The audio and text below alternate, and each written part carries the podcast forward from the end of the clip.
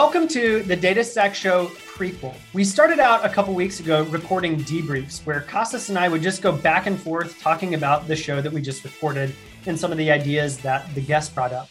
We thought it would be great to actually publish these before the upcoming show to give you a preview of what we're going to talk about. So we just recorded an episode with the head of product from Matillion, and it was really, really interesting. I think, Kostas, you built an ETL company, and I'm interested in your take on ETL versus ELT, and I'll give a little teaser from the show.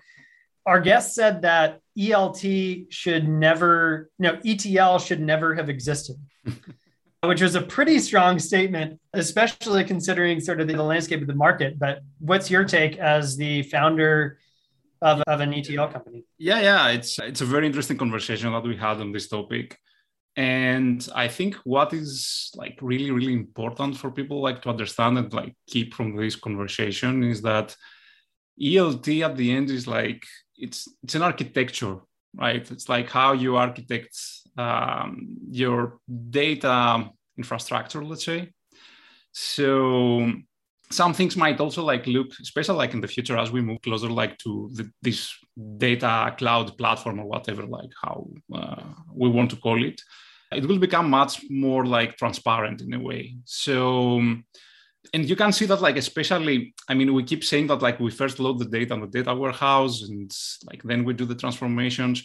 But when we move like to a data lake architecture, then things like become a little bit like different. But again, it's like the idea of like loading the data on S3 and then run like some kind of process to transform the data. And based on that, like you can tell that like all the things that like people were doing like in the past with Databricks and doing ETL from there, it was actually ELT, right? Because the data pretty much had like to be loaded on S3 and then like you would write like your pipeline on Spark, execute it and do whatever transformations you want to do there. It makes a lot of sense. I mean, I think this kind of evolution from ETL to ELT makes like it had to happen. And the catalyst for that was, of course, like the separation between processing and storage that happened with data warehouses.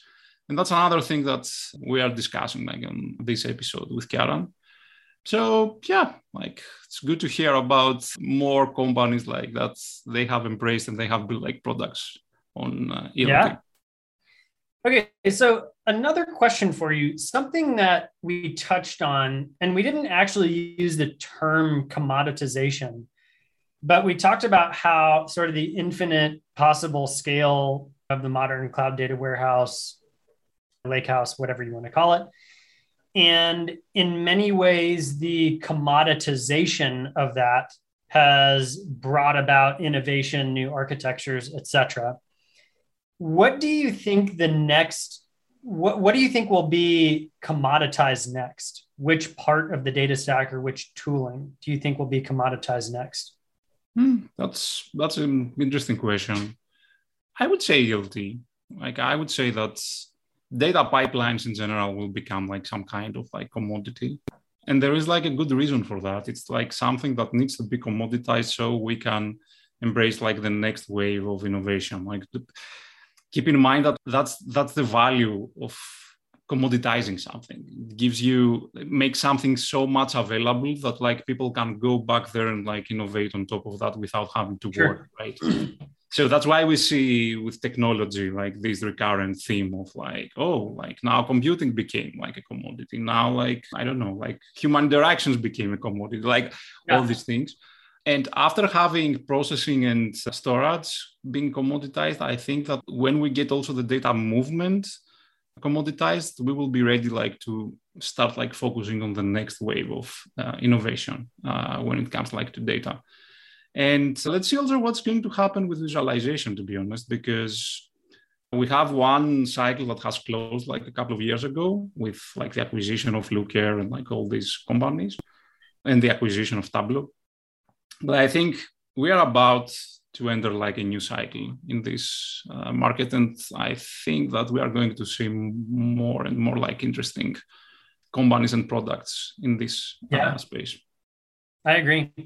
I used to joke around. I did a lot of work in a company with the CTO, and I was in marketing, and we were trying to connect the stack, and ran into all the problems there. And we sort of did a thought experiment one time that was basically sort of every business has somewhat unique logic, but business models tend to fall into a couple high level categories. And we thought, wouldn't it be so cool if you basically had a Terraform script that sort of was 80% of your starting point for like pipelines and tooling that you could just run. And it's like, hey, here's like your basic subscription B2B SaaS sort of architecture. And then you can, go from there.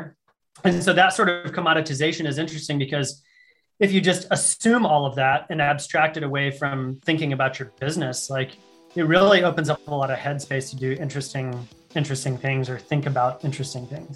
Yeah, 100%. I think the next 1 to 2 years, like they're going to be like super, super interesting in terms of new products and even new categories. So yeah, it's going to be, I feel lucky that I'm in this space, like at this point of time. Yeah. So, yeah. Cool. And also there's a nice hot take on CDC in the episode. So keep your ears out for that, and join us in the next episode when we talk to the head of product for Matillion. And we will catch you on the next episode of the DataStack Show.